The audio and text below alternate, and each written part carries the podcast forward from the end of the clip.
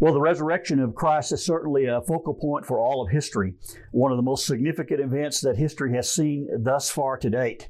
It's been said that uh, the finished work of Christ took place on the cross, in which he became the sacrifice for our sins. But it has been said that God validated the work of Christ by the resurrection. And it was God's power resurrecting the lifeless body of Christ that uh, gave, gives strength and power and uh, to his word and evidence that he truly was the Son of God. All four gospel writers, Matthew, Mark, Luke, and John, uh, tell of the story of the resurrection. If you remember that each one of these uh, writers writes to a different group of people, so they all have a little different variation uh, that uh, tells the story to those who they were trying to reach. Matthew is the gospel who is a gospel writer who presents Jesus as the King. Uh, his uh, book and writing begins with Jesus as King. It ends with Jesus as King. And so I want to look to the passage from Matthew's gospel uh, for our resurrection uh, message today. Uh, as I've studied all four of these accounts of the, of the resurrection, I find there's some great commonalities. First of all, it was the women who went to the tomb on the first day of the week, uh, desiring to finish the embalming process of, of Jesus. I find it interesting and unique that the men or the disciples were hiding behind locked doors, confused and afraid and uncertain and nervous and all the negative things we could add to it. But it was the brave women who showed up at the tomb just at sunrise on the first day of the morning, uh, waiting to finish the uh, anointing, the, the embalming process of, of Jesus' body. But also a commonality is the discussion of the women of how they're going to roll the stone away that covered the entrance of the tomb, the, the large stone that, that uh, uh, kept uh, everything out and, and kept everything in. And uh, then the commonality that when they did arrive at the tomb, the stone had been rolled away, and there was an angelic messenger there uh, to, to give them a specific message. You remember that one of the gospel accounts uh, reports the angel saying to the women, Why are you looking for the living among the, the dead? Uh, and, uh, the, and then the commonality that uh, he is not here, he is risen just like he said. I find it interesting that, that, that all four accounts of the angelic beings carried one central message. And that central message was simply this go and tell. Matthew says uh, that the angels instructed the, the women to go and tell the disciples that Jesus was alive. Mark adds a caveat of saying, Go tell the disciples and Peter that Jesus was alive. Luke and John both continue that, uh, that theme, in fact, uh, saying that uh, Jesus uh, would meet them in, in uh, Galilee if they would just go, that, go to that place and wait for him. But the message of the resurrection morning was that the ladies were to go and tell. I remind you that that is still our mission and our task today. We are to be effective witnesses for God. Our task is to go and tell those around us what Christ has done in our life. I note the angel did not tell the ladies that they were to convince those who they told that Jesus was alive, that Jesus was the Messiah, that Jesus was resurrected, but simply go and tell. We sometimes get lost in that process ourselves of thinking that it's up to us to produce a result. It's up to us to convince those around us of the validity of Christ. But really, the simple message of Resurrection Sunday is go and tell. And I encourage you, as we are able to soon get out from our houses and assume a normal life routine, that we are faithful to tell the message of what Christ has done for us. Statistics tell us that most people that are won to Christ, uh, are won because of the influence of a close friend, of a neighbor, of a relative, someone who is simply going and telling what Christ has done for them, far more than a pastor or a church service. Uh, we have a great responsibility to go and tell. And then I'm, I'm interested in who the angel told these women to go and tell. Go and tell the disciples, go and tell Peter, go and tell these, these men that are locked behind closed doors. And I find it unique that Jesus did just that.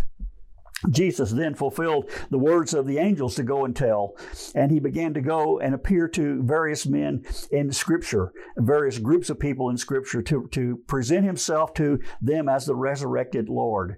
I'm also amazed at who Jesus did not go to and tell.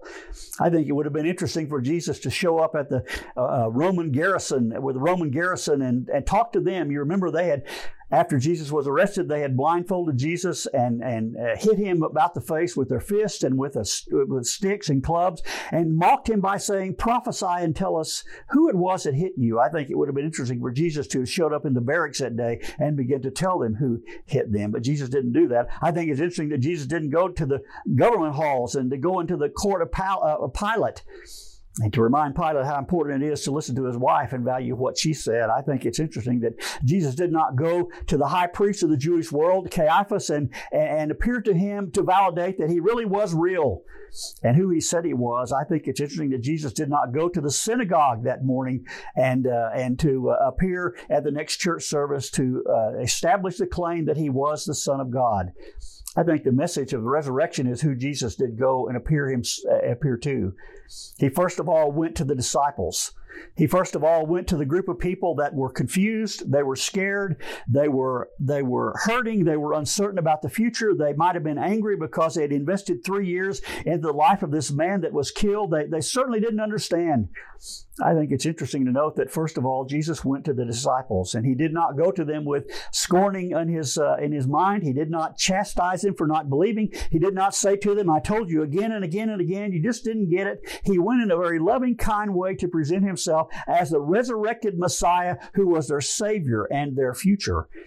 I find a lot of people today in the church world to be overcome with fear. We are a fearful group, and even in the church world and in the midst of a coronavirus, we've become uh, very uncertain for tomorrow. We're, we're, we're somewhat scared. We're somewhat nervous. We're somewhat filled with anxiety. I think the message of Christ today is to all of us to relax, take a deep breath, remember who He is and who we are in Him and that we can be faithful to embrace the promises of God in our life that are true and live a Christian life because of the resurrected Christ. I think Jesus does not seek to scold any of us today or to, uh, or to talk about how we should not give ourselves over to fear, but Jesus doesn't do that. He lovingly says, I am here. You can see me. I am alive. I am here for you. And for the disciples, that meant absolutely everything for their future. We know that they would go on from here in about 40 days to be in Jerusalem again when the day of Pentecost came and the Holy Spirit fell upon them and, and changed them and the world forever. But their road to Pentecost began on this day when Jesus decided to appear to them.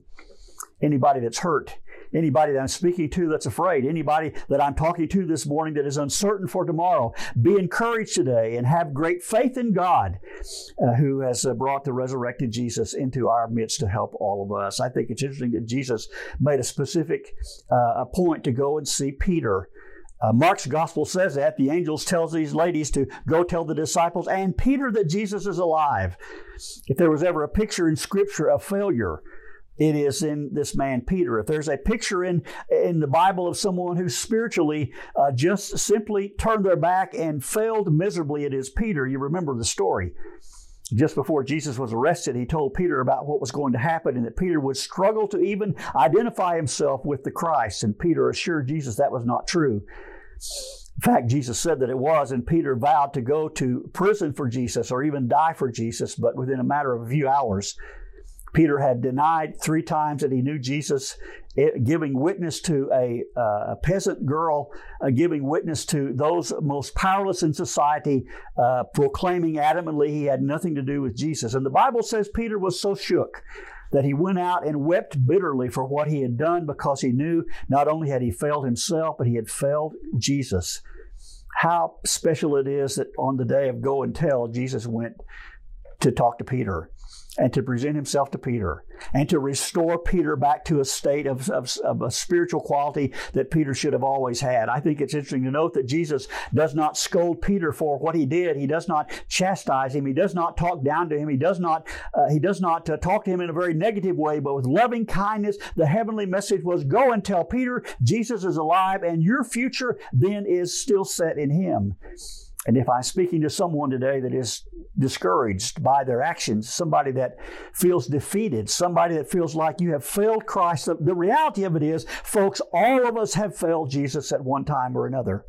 But the good news of the resurrection is to stand tall. We can be something in Him because the resurrected Christ took the time out to specifically go to Peter and talk to him and restore him back into the faith. And I think it's interesting to note that in about 40 days or so, Peter would step out of the house and, uh, uh, at the upper room where they had been staying when the Holy Spirit fell and preached the most powerful message for Christ that had been presented. In fact, 3,000 people wanted to join that day after Peter went and told what Christ had done for him and for all of us.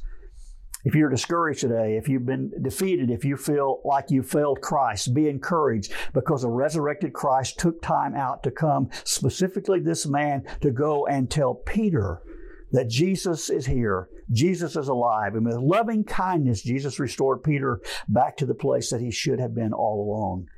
And then we know eight days later in Scripture, if you read from the other accounts, that one of the other disciples had a hard time believing that Jesus was alive. In fact, it was Philip that said he would not believe until he actually put his hand in the wounds in Jesus' feet and, and palms and saw uh, the resurrected Christ himself. Jesus had been appearing to this group. They had seen him several times. They told Thomas again and again and again. Eight days later, though it was, when Jesus appeared in the room behind locked doors, when they were all there, Philip included.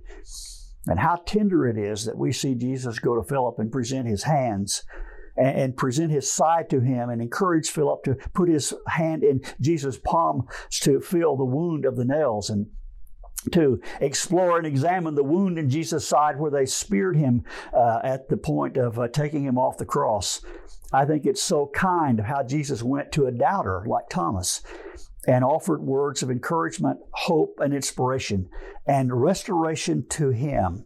I find a lot of doubt in the world today. I find a lot of doubt in the church today. I find that many of us sometimes have struggle uh, really accepting those things that we accept by faith. But the resurrection news for you and I today is even for those who are riddled with doubt, Jesus is there to help us He's there to restore us. He's there to give us His strength, His power, His presence, and we can have life eternal and life everlasting and a victorious life today, even in the midst of our doubts, because Jesus cared enough to come and to restore Philip and to meet Philip's needs right at the point where Philip was at. The message of the resurrection is go and tell. That's what the ladies did. That's what the angels told them to do. That's what Christ did, and that is still our task today. I want to encourage you because of an empty tomb that you become a powerful witness for Him for what Christ has done in your life. He loves you. He cares for you. He died for you. God raised him from the dead for you so that you might have life and have it more abundantly. We have great hope today because the tomb is still empty. I remind you that we serve a risen Savior who is in the world today. And we know that He's living no matter what men may say. And all the world around us, we see His loving care. And we know that He is with us every step of the way. May you have a blessed Easter Sunday this day. And may you not forget the significance of knowing what Christ has done for you and telling those around you. He cares for the discouraged and fearful. He cares for those who have failed Him. He cares for those who still have doubts. And we have great hope and a hope of a home in heaven because a resurrected Christ went and told and fulfilled uh, his assignment on this earth before he was taken up to heaven. I remind you that Jesus was taken up into heaven, and the Bible says he sits at the right hand of God, making intercession for you and I today. So, how humbling it is to know not only that Christ died for us, but he is also praying for us in our frustrations, in our fears, in our failures, in our doubts. We have an advocate with the Father, and it is the resurrected Son of God. Praise be to God for the resurrection. And may your uh, fresh awareness of this a fact of history uh, encourage you today. And may we forever be different because the tomb is still empty. Christ rose from the dead, He rose for us. Praise His name forever. And let me pray for us. Uh, our Father, we are so thankful today that we can look at this uh, scene that we've seen so many times before and find fresh hope in the fact that the tomb is empty. Uh, we appreciate your validation. We praise you for your validation of the work of Christ and to know that we have hope of victory over sin, of power over the enemy and of eventually a home in heaven. And we look forward to the day when we will praise you forever for your faithfulness to us into this world. We rejoice to you today with you today. The tomb is still empty. He has risen. He has risen indeed. And to that we say, Amen and Amen.